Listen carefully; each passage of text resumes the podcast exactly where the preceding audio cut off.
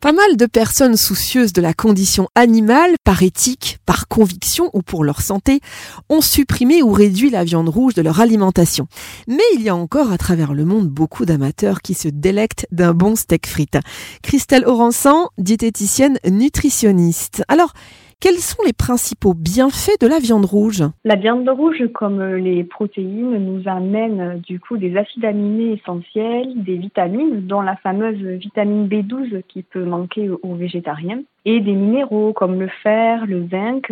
Ce sont les principaux bienfaits. Alors, en règle générale, hein, bien sûr, quelles sont les recommandations en matière de consommation de viande rouge?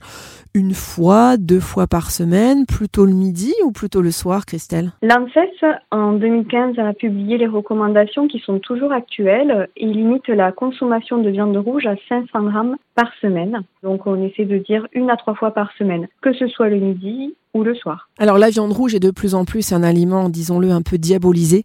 De par les conditions d'abattage, tout d'abord, certains modes d'alimentation des bêtes ensuite, mais aussi parfois un souci de traçabilité garantissant la qualité et la fraîcheur du produit.